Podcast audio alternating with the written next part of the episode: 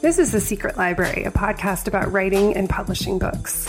I'm Caroline Donahue, a life coach who works with writers, and I'm here to tell you this is your year. It's time to stop waiting and start writing.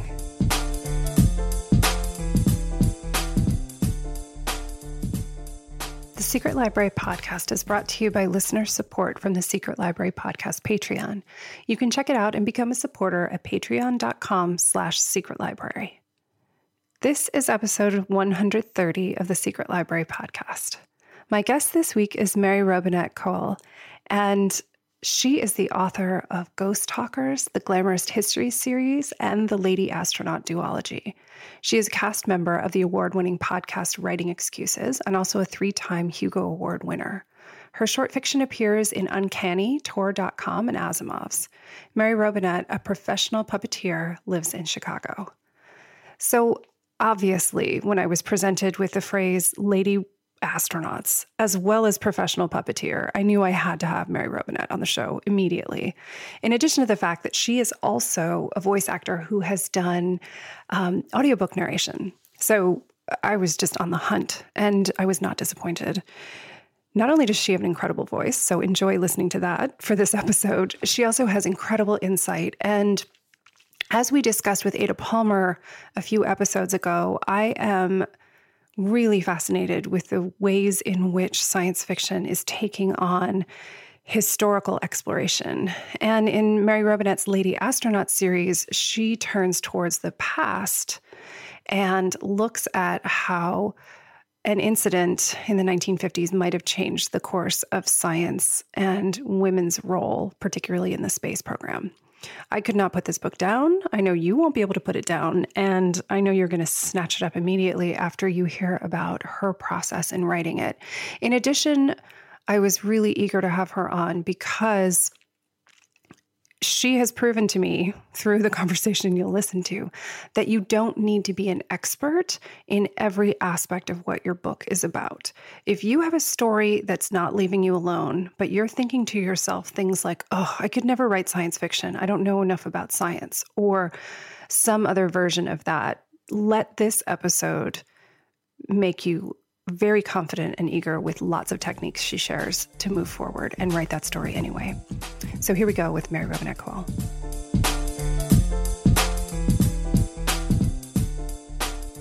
Hi, Mary Robinette. Thank you so much for coming on. I am delighted to be here. Thanks for inviting me. So, I have, there are so many things that we could talk about. So, I'm going to attempt to talk about all of them, which is probably a mistake. But if we don't get it all done, then you'll just have to come back because I have a feeling you're going to write more books. Um, maybe, maybe, maybe it seems that way. But what I, what gives you that impression? I don't know. It might be what I'm doing this morning. I know exactly.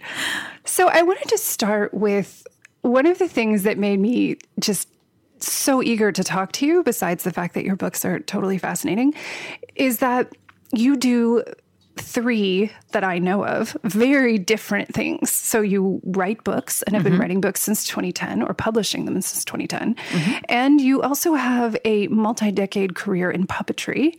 And you also do voiceover, including for our mutual connection, Cory Doctorow, among others. So can you say a little bit about how this unfolded? Because I am very sympathetic and, and excited to hear about these sorts of careers because I am similar. And people say, well, how do these things all go together? And my answer is usually because I say so. Um, I'm interested in your answer. There's a certain degree of where that's true. Uh, so for me, I have. Uh, one career that manifests in three different income streams, which is that I'm a storyteller and a freelancer.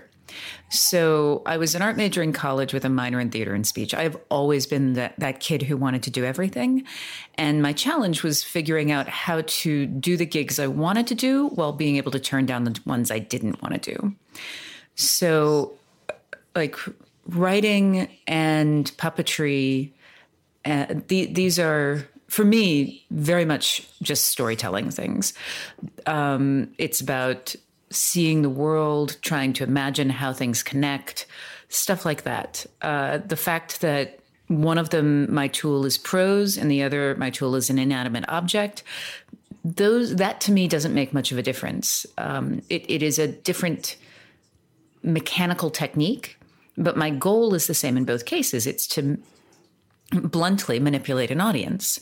And I feel like the same is very much true for the audiobooks. Uh, with the audiobooks, I'm taking the skill set that I have from the puppetry, which is voices and things like that, moving it into audio form. I, I sometimes joke that audiobooks are like puppetry without the pain. and uh, and then again, I'm doing it in an effort to connect with and manipulate an audience.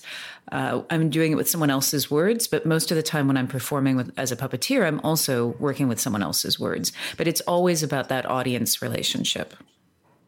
Amazing. So, again, in terms of connecting with an audience, I'm thinking about your most recent book, The Fated Sky, which is a sequel to The Calculating Stars, and how you have worked with kind of sci fi, yet history, yet both kind of as a genre. Um, I feel like I don't want to say alternative history anymore, given how loaded the, the terminology seems to me. But taking history and reinterpreting what might have happened under different circumstances. And I'm interested in how you got into that form of storytelling. So I started with with novels. Um, I say I started. Let me let me back that up a little bit. Uh, the first novel that I published was definitely not the first novel I wrote. It's like novel four. Uh, but the first novel that I published was alternate history. technically speaking. I call it historical fantasy, which is I took a piece of history, added magic to it. So it's Jane Austen with magic. So what I was doing with the calculating stars and fated sky for me is is kind of the same thing. Um, it's just that my magic system happens to be hard science this time. And the reason that I do that, the reason I like playing with history, is that it gives us this uh, this era that we're often at least passingly familiar with. And and then does the thing that science fiction does best, which is to say, but what if? What if things had gone down differently? You know, in this case, I slam a giant meteor into the earth, but really the question is, what would happen? What would the world look like if we were getting women into the space program sooner? And and what would the world have needed to look like in order to do that? And I don't honestly think that we needed to slam a meteor into the earth uh, but it was the most expedient way to do that.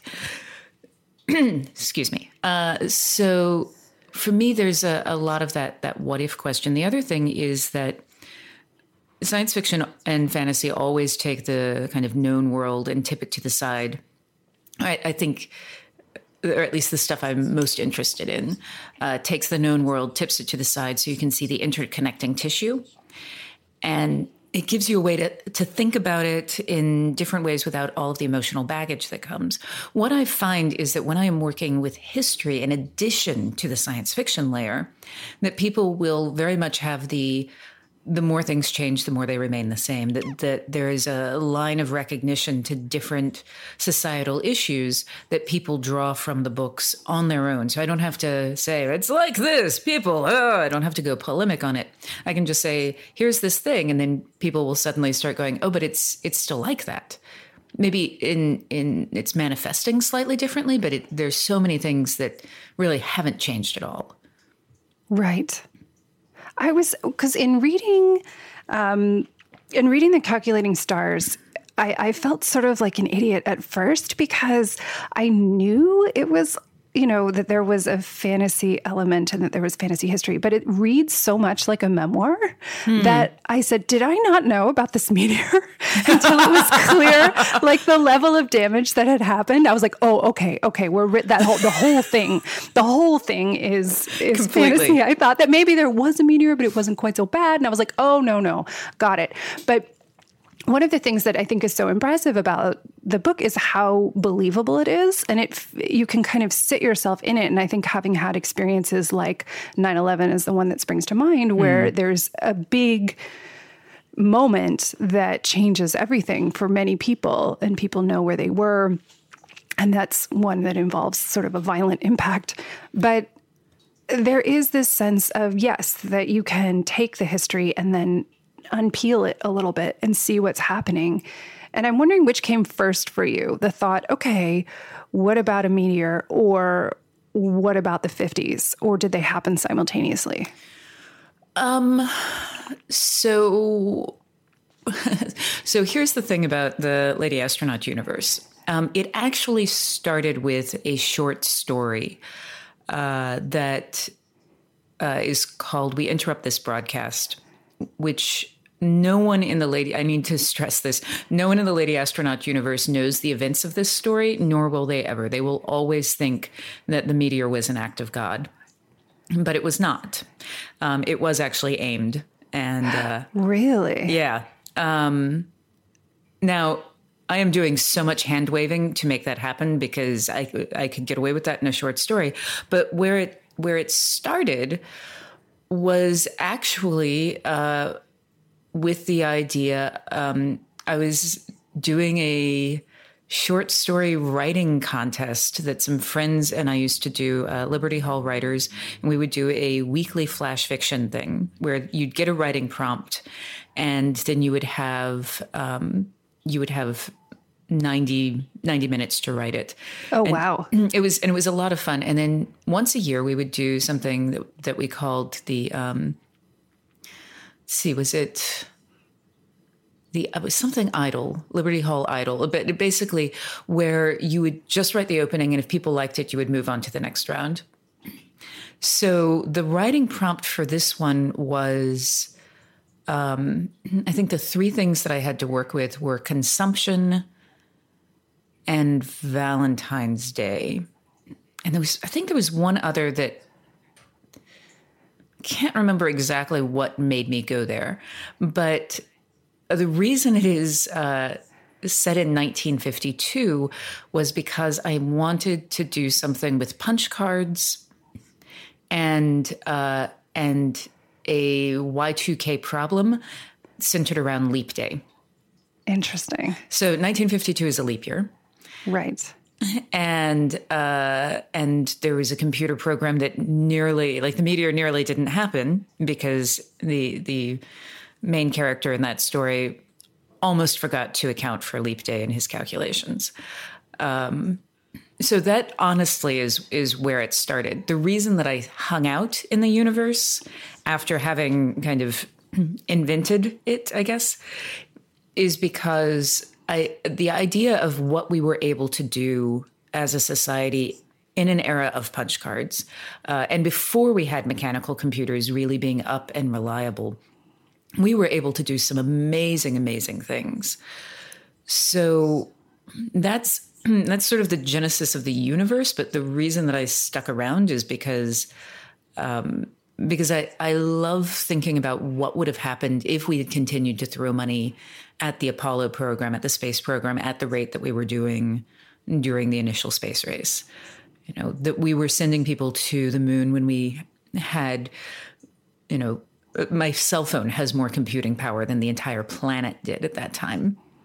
It's amazing. And, yeah, and and we were able to do these things, and then the more I read about the era and realized um, how much of it was driven by women. Uh, and and I was writing this before Hidden Figures came out. So when Hidden Figures came out, I was like, oh, thank you, thank you, someone. Where where were you uh, when I needed this? When I when it was hard to find this information, and now it's it's thankfully much much easier to find it. But like JPL, Jet Propulsion Laboratory. Um, there's a great book called uh, Rise of the Rocket Girls, which is about the women at Jet Propulsion Laboratory. And they had a policy to not hire men for the computing department. Interesting. Right? Yeah. They thought that it disrupted the work ethic and dynamic. This is the thing, another thing that I love, like the terminology and the period data, and so much of it. I mean, obviously, all of that aspect is true and then just applied to an unusual situation. But I love the fact that the women refer to themselves as computers mm-hmm. because I'm like, oh, obviously it's some one that computes. Yeah. But at first I was like, why are they talking about computers? It's only the 50s. I was like, oh, it's the people. Yeah. Yeah, I, I fought that one, um, trying to, to get that because I knew I know what happens to people's brains when you say computer.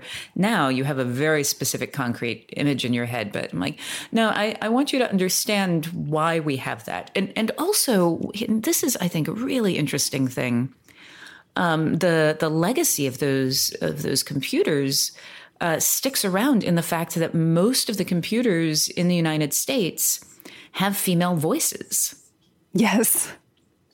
And and what's really super interesting about that to me, and, and this is one of those things where it's definitely a correlation.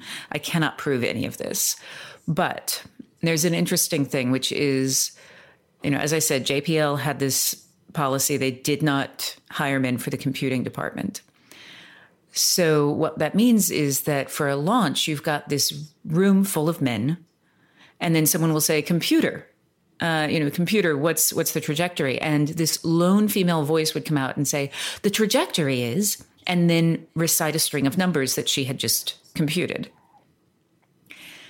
So imagine then being in California working on Star Trek and needing to go get some background. So you would go to JPL. And I don't know that. I have no proof. I've never looked into it, honestly. But anyone who is interested in space would have been experiencing this sound of this lone female voice in a room full of men. So we know that Siri and a lot of the other Alexa, that those developers were influenced by the computer on Star Trek. So there's this back and forth there. Now, where it gets, I think, interesting is that in Germany, for the most part, the computer voices of modern computers are men, are male. Huh. When you look back at the history of their space program, their computers were all men. So you did not have that lone female voice. And interesting. And I'm sure that I mean I know that there's a ton of other contributing factors that go into a decision like that, but but just that little bit of correlation I find really interesting. Yeah, how that could influence, you know, a device or what people would expect or from Alexa or Siri or other technology that that happens later. Yeah. And I think there is this line when you think about something like Star Trek or shows that I watched, you know, as a kid and later is that there's this back and forth between what you feel like could be possible and we all talk about flying cars and, and things like that and and then wanting to see that become real but then there's yeah. this idea of would they ever have become real these things that have if they hadn't first been imagined in science fiction Exactly. And I think that's one of the the values of science fiction is that we do get to do these thought experiments. I was at a uh, every now and then I get pulled in to be, you know, a futurist at a thing, mm. which is what they call me when they don't want to say that we've brought in a science fiction writer. and so it's like this uh, technology industry thing and they're they're talking about you know what can this museum do to uh, to, that that no one else is doing um, to help shape the future. And they're like, well, you know, we can we can sit down and imagine things like, you know, what will the r- world look like when when robots take over all of our jobs? And I'm like, um, let me give you this reading list of novels that have already done that thought experiment. Or, you know, if we if we try to colonize another planet and and the ships can't go fast enough, people will have to be on it for for more than one generation. What what would we call that? What would it look like? I'm like, it's called a generation ship. Um, let me give you this list of reading. Here's a stack of novels. It's like these are not these are not things that no one has thought about. What are the ethics of artificial intelligence? No one is thinking about that. I'm like, allow me to introduce you to the work of, oh, I don't know, Isaac Asimov, uh, you know, and and everyone after him. It's these are this is what we do. This is, this is our fun time. Exactly. So I am interested in, you know, I'm putting pressure on you to answer this question, but what do you think it is? Because this happens all the time. And I think about when I read science fiction, it does make me think about things I've never thought about before. And it makes me consider questions, which I think is incredibly important and a mm-hmm. really valuable use of the power of fiction. And yet, there is this kind of in many areas like literature is really valuable, but science fiction is somehow set aside as genre and not as serious. Yet, here are these situations where the exact questions that it's considering are being actively thought about by people, not knowing that there's a whole body of work available for them to follow. What do you think is going on there? I think that it's a couple of different things, but the, the biggest thing is um, actually what happens to people when they go to college. Mm. So, so up to that point, you've been reading, uh, you know, what they used to call juveniles, uh, which are the the young adults, of the day of today. Um, so you were reading the juveniles, uh, and everything was kind of mixed and shelved together. And then you go to college, and you have no time to read at all. Uh, and this happens to everybody, no matter what they start off in life reading. You go to college, and the only thing you really have time for is reading your coursework and doing homework and and partying with friends potentially depending on you you come out of college and you're like, oh, I finally have time to read again. And you reach for something that you used to enjoy reading. And you are now no longer the right age for that. But right. you don't know because everything was shelved together. You don't necessarily know that, oh, you need to go to the science fiction section. Um, or or you pick it up and you go, oh, I used to like that, but I don't anymore. And you don't even go looking it's like, well, I used to like it. I guess I just, I guess I only enjoyed it because I was young, which is true, but it's not, you're mistaking. But what people do, I think, is that they mistake the set dressing for the structure. And what they are no longer suited for anymore is the structure of those books. But the set dressing is probably still appealing. Yes, I think so and then they miss out. Or you see people yeah. who are like, I'm so exhausted by reading, um, I'm just going to give up on the whole thing. Or right, they end exactly. up reading other things and they get sucked into their phones and magazines, and that's the end of it. Right, right. And, it, you know, Lord knows I read on my phone uh, and, and I read magazines, but I'm reading short fiction magazines um, most of the time. Yeah, so, what do you think we need to do about this? I feel like we need to do something about this. We're missing out on potential um, improvements to society and development just because people think, oh, I, it's amazing to me, though, that people don't know that there's a next level of science fiction. Just like there is, you know, you wouldn't read the same literary novels that you read as a kid as an adult. You know that there's another section. So, how is that? Do we need to change the shelving methods in bookstores, maybe? Well, I think it's a lot of it also has to do. So I said there were a couple of components. So I think that that that first thing is the is one component, and the other is is honestly, you know, it's it's prejudice and. Um, there's a lot of gatekeepers who are saying, well, this is, you know, you should, you want something serious. And, and it may also be the language that people use when they go in. It's like, I want something more serious than what I used to read. Um, and I don't know. Like, I, I, mean, I have certainly seen that. But the, the big thing I, I would say in terms of that we can do as individuals um, is to not be shy about the things that we enjoy, uh, to not be ashamed of them. I mean, how many times have you or someone that you know, when someone says, What do you read? kind of apologized in the way you've said it. It's like, Well, I read mm. science fiction. And that's that's telling someone that it's something that you shouldn't be happy about you know that, that you should that, that there is some residual shame that you carry with it that you're expecting them to make fun of you um, and so what i find is and this is actually a lesson i learned from puppetry is i you know i used to say uh, just say well i'm a puppeteer when people asked me or you know i'm a puppeteer uh, mm. and what i learned was that if i just started saying very matter of factly i'm a professional puppeteer that I stopped getting the responses that I used to get, which was, but what do you really do? And oh, oh no. Oh, I used to love puppets when I was a kid. Or you must really like children. Um, and I'm like, well, actually, the last thing that I made had a penis that worked. Uh, yeah. The things you make as a puppeteer is kind of fascinating sometimes. Um, and absolutely.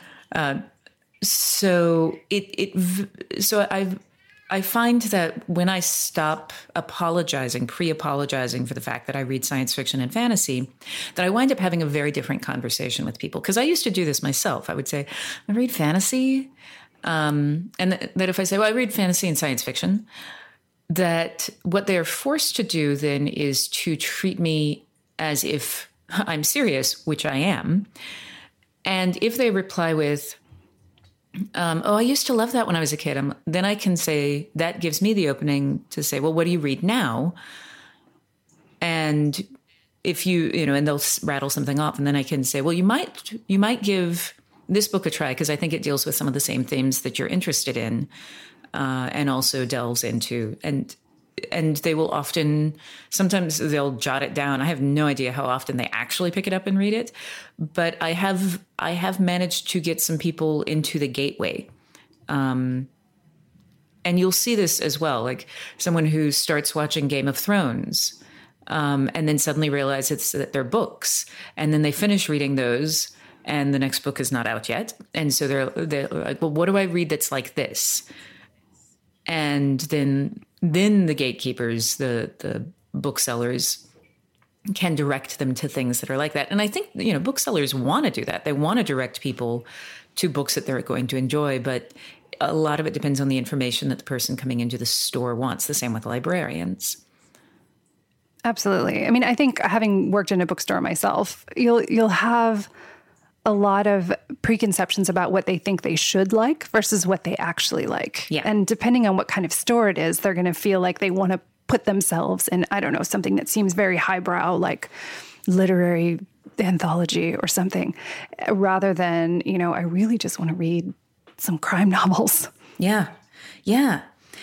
And and again, it's you know, there's there's the difference between for me structure and set dressing. And and i realize that every time i say set dressing about science fiction and fantasy that someone out there is going it's more than that. And it's true that there is there is something larger in a genre about a conversation with itself. But but what i mean is that you know when you're talking about science fiction there's so many different types of science fiction. You know there's there's science fiction thrillers there's science fiction romances uh, there's science fiction space operas. There's, you know, science fiction noir. There's all of these murder mysteries, all of these different things. So there's a there's a plot structure, and then there's also the the setting, the the place that we are, the the mood and an experience that you're going to have while you're reading the book that that is can be informed by the the structure but is also very much about the the set and the characters that inhabit it and the the feel of the place.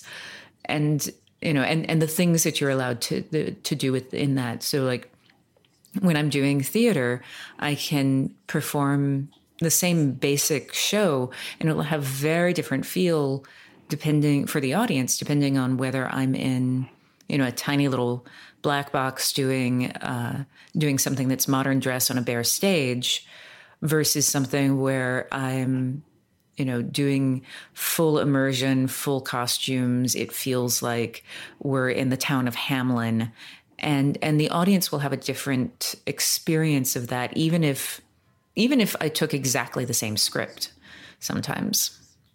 Absolutely I want to ask a question about, as you say, set dressing or world building or whatever we want to say about it. Because in in particular, in your series, when you started, obviously with the short story that then became the Calculating Stars, and now into your most recent book I'm I'm thinking about people listening who may be interested and have it, and a desire to write science fiction, but may worry, well, I don't know enough science, and I'm wondering oh. how much you knew about space and all of that. But when you first wrote the short story, and what your research and history process was like, just to sort of assuage any fears that people may have about, like, I think I want to write in this world, but I don't know enough. Uh, so. Um, so there's a big difference between like I research for uh, for short stories, but really cursory. So a short story reader is is just looking for a swift emotional punch to the gut, and they don't scratch the surface too much because they know you have to leave stuff out. Novel readers read for immersion, and if you leave stuff out, they assume it's because you didn't think about it. Um, so for novels, I have to do much more in depth research, but um, the amount that I actually know about spaceflight is very small. What I did for these books is uh, I, I, have like a very narrow, targeted area of knowledge. Um, so I kind of do a little bit of cursory reading, uh, come up with my plot and my outline, and then I do more targeted reading that helps me refine exactly what's going to happen. Um, and so, and then and then the, then I have spot research that I do as I go through, where I I hit something and I realize that I don't know the answer to it, and so I'll just put it in brackets and then move on. For these books, uh, I I got in. I started it, and I was realized that the amount of science that I was going to need to know in order to write them was just going to be prohibitive. Um, mm.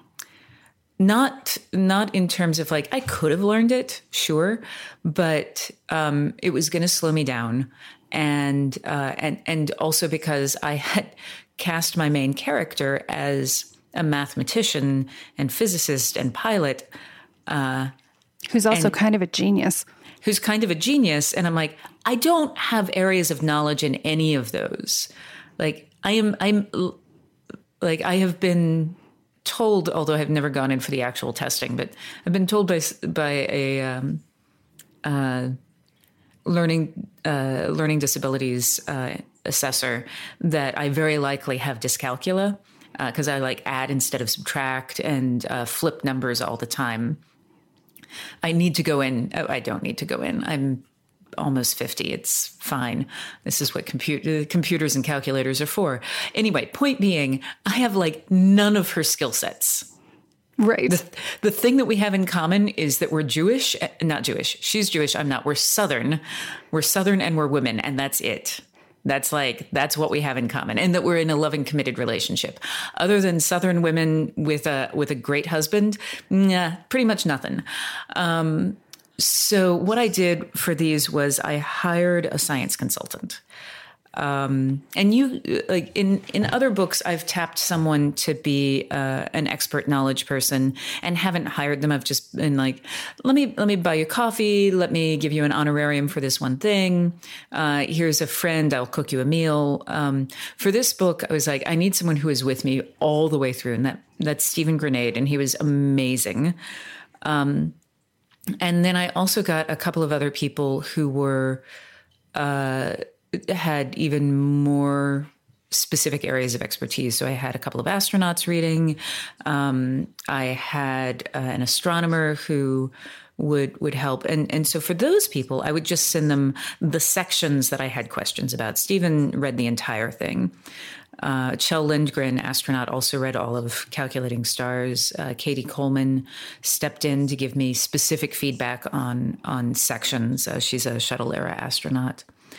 Uh, and Kjell is a, a, an active duty astronaut. And so what I would do with them, you know, I said that that I would do spot research where I would put things in brackets.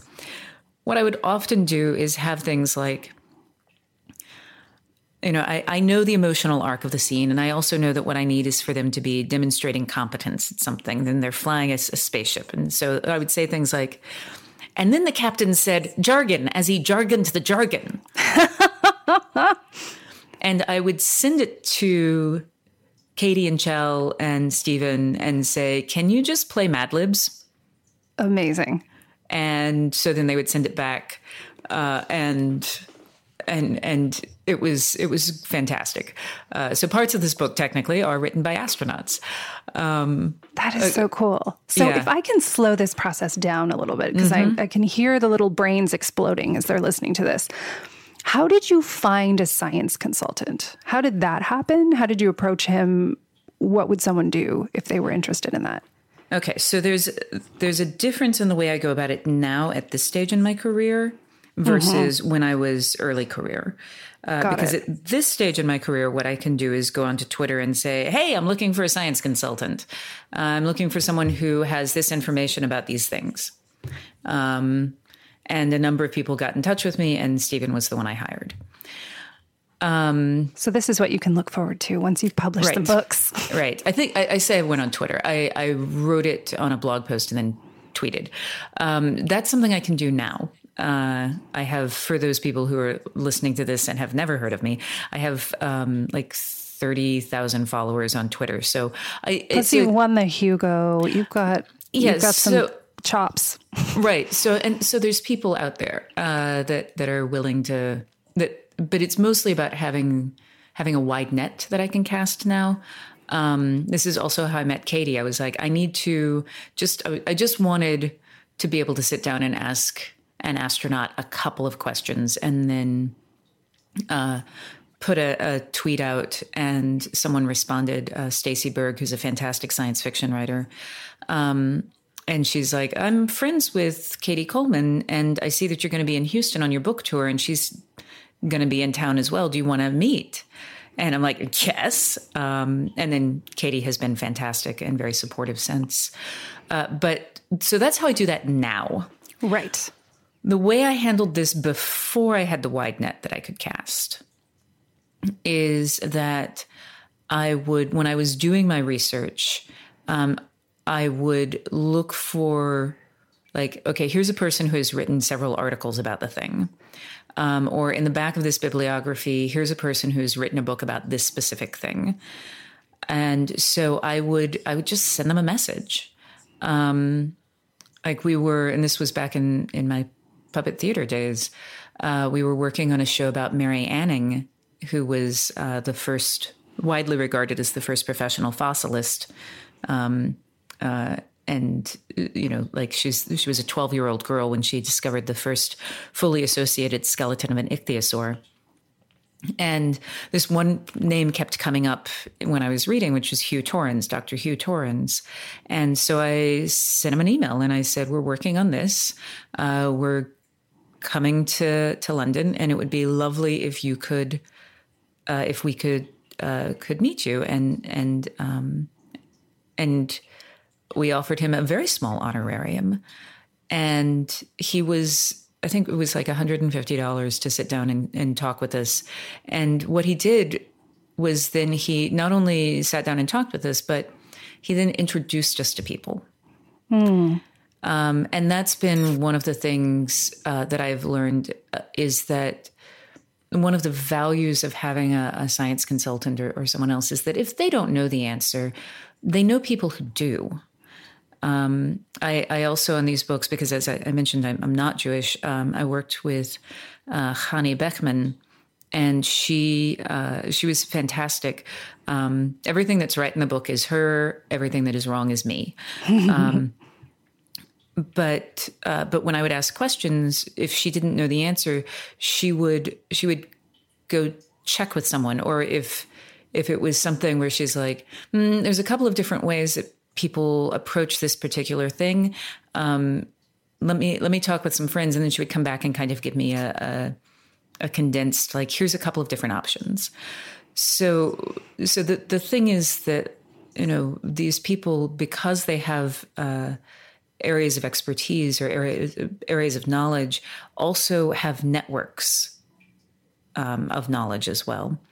So that's that's basically how I, I used to to do that was I would I would reach out to you know I would just I would send a, a cold email and I've you know I've sent them and, and gotten people back who replied no I don't have time to do that and that's that's fair I just move on to another person. It took me a couple of time tries to to find an astronomer. Right. Um, uh, and and honestly, um, I met her in person and at a conference, and it came up. Amazing. Yeah. I think this is crucial because a lot of times there are these tropes about writing that come up, like write what you know.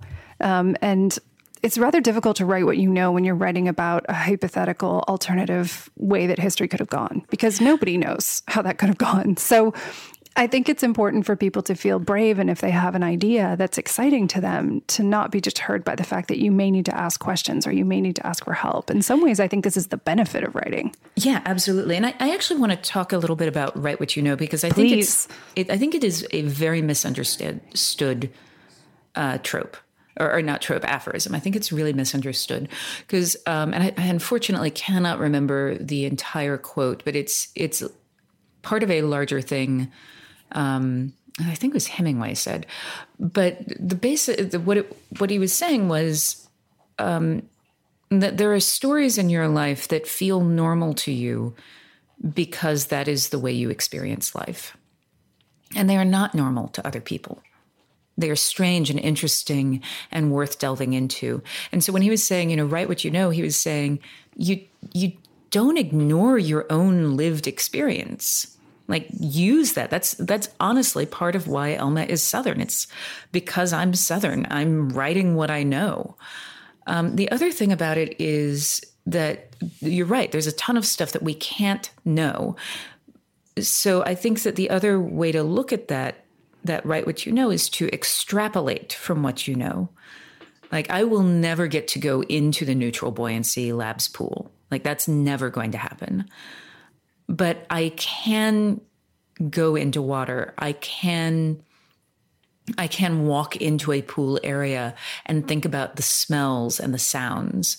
Um, I can go and watch uh, and and extrapolate from that. I can watch them hanging sideways in the in the spacesuits and and it is like watching them work in the spacesuits in the neutral buoyancy lab looks so much that the physical physicality of that looks so much like some of the things that I did when I was doing puppetry with with giant bodysuits where you have pieces of fiberglass digging into you, which is something that the astronauts have to deal with inside the the hard upper torso of the of the uh, of the EMU, the External Mobility Unit. Um, mm. I've gotten I'm like I'm so good with the acronyms now. Um, when I I watched uh, when I watched the I, I, got to watch a full um, simulated spacewalk, a dev run, development run, and when they got out of the spacesuits, so they're in the pool for like six hours, and the way they flexed their hands, I'm like that is exactly the way I flex my hands when I've been working a puppet mechanism that's too stiff.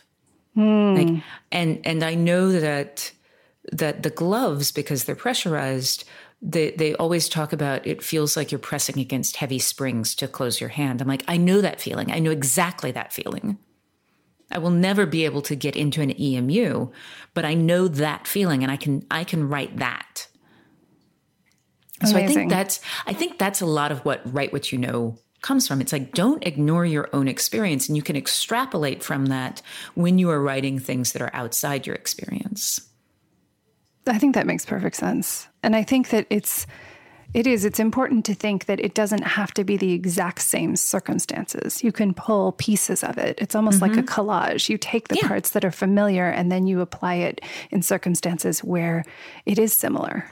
Yeah, exactly. I mean, and that's what writing is. It's it's a big collage of thoughts and experiences that we string together into a narrative.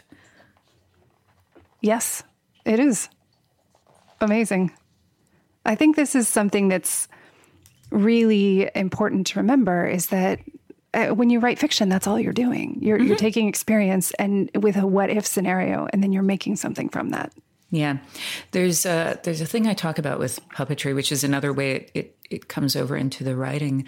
That my job as a puppeteer is to to watch body language, the movements that people do naturally, break them apart into their semantic components, reconstruct that with an inanimate object into a human readable form. And that's what I'm doing as a writer. I am watching the world and I'm breaking it apart into its semantic components and reassembling that in text in a way that is human readable. Not just these are words on a page, but that that has an emotional connection. And that's it's it's all it's all about observation and taking taking the pieces, taking the components that you need in order to have that connection to the audience, in order to the, for them to to feel and smell and breathe and live that experience. Yes, I think so. And it does come across in your books. It's a completely kind of fantastical situation that you're dealing with. And yet there are all of these moments that are so recognizable, like the desire, you know, having been not taken seriously by a male boss as a woman in a situation, you know, these yeah. moments that you that readers can recognize. And there are moments for everybody. It's not just women, but I think that I've particularly connected with those moments. And I think that being able to draw from those experiences and to trust that if you have an idea for a book that seems big or seems like, oh, wow, how am I going to pull this off? That it is possible to break it down into something smaller and to work with the smaller pieces and move forward that way. Yeah, absolutely. Connie Willis said something uh, once, which I, am sure I'm paraphrasing because we were you know, it's sorry. This is the the name drop moment because Connie Willis and I were just hanging out talking at a party, as cool. if I haven't been has haven't been name dropping astronauts all day. Um, but she, what she said was um, that that she thought that one of the big differences between literary fiction and science fiction and fantasy is that in literary f- fiction you had an absolutely normal, ordinary situation and in order for the story to move forward, you had to have an extraordinary reaction to it. So, you know, uh, someone finds out that her her husband is cheating on her, so she goes to the PTA meeting and stands on a table and shouts and rails at at the at the trollop. Um, that's a huge, extraordinary reaction. Normally, someone has a tearful confrontation and then and then divorce. There's there's not going to the PTA at the big meeting and you know that that that's not that's an extraordinary larger than life reaction. Whereas with science fiction and fantasy what we have is we have extraordinary larger than life situations which then allows our characters to have completely ordinary reactions while the story moves forward. So that in many ways when we are look at reading science fiction and fantasy, we often will wind up having more emotional truth because this is actually how you would react. It's like, and you know, there's aliens coming from the sky, but this is how you react when, as you say, you know, you're being overlooked by your boss. I don't have to have Elma have an extraordinary larger than life reaction because I have I have those already happening around her and those can push the story while i can allow her to to just be a person. Yes. I think this is true because there is so much incredible character development that can happen in science fiction and i see it all the time. So it's very interesting to hear that parallel and i think it's really important. Yeah i was on a panel and uh, a male panelist said that he thought that science fiction did not do emotion well and that it was only recently that we were having anyone write books that were emotionally compelling. And I went off on this ginormous book list of people and I and I said I'm like no people have been writing emotionally compelling uh, books all along you just weren't reading the books written by women.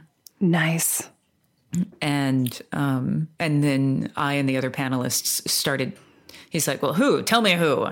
And so we just started doing all of these women from the '60s and '70s, you know that that were hugely influential. You know, Andre Norton, Anne McCaffrey, Ursula Le Guin, Octavia Butler. It's like these women were writing amazing books that he just had forgotten about. Oops. Well, hopefully he Whoopsie. went back and read them afterwards. Yeah, yeah I, I would hope so. So I want to thank you so much for coming on and talking about all of this. And I hope that people listening who have thought about science fiction or read it when they were younger and thought, oh, I really love reading it now too, but I don't know if I could ever handle writing it, that maybe they're inspired to give it a try, even just for a short story and, and to see how that goes because I think there's a lot that we need to consider about what our future is going to look like, and these kinds of thought uh, thought experiments, as you call them, are essential at the moment. So more of us should be writing them. Yes. Plus, it's fun. Thank you so much. Thank you. Thank you for listening to the Secret Library podcast. The show is produced by me, Caroline Donahue, and Frederick Barry McWilliams Jr., my tireless audio engineer. To get show notes for this episode and all other episodes, please visit secretlibrarypodcast.com. To get updates, literary love, and notification when new episodes are posted, sign up there for Footnotes, my newsletter. And to learn about life coaching with me to work on building your writing life, visit carolinedonahue.com. If you enjoyed this episode, please share it with a friend. Gold stars to everybody who leaves a rating and review on iTunes. We're so grateful. Until next time, happy reading.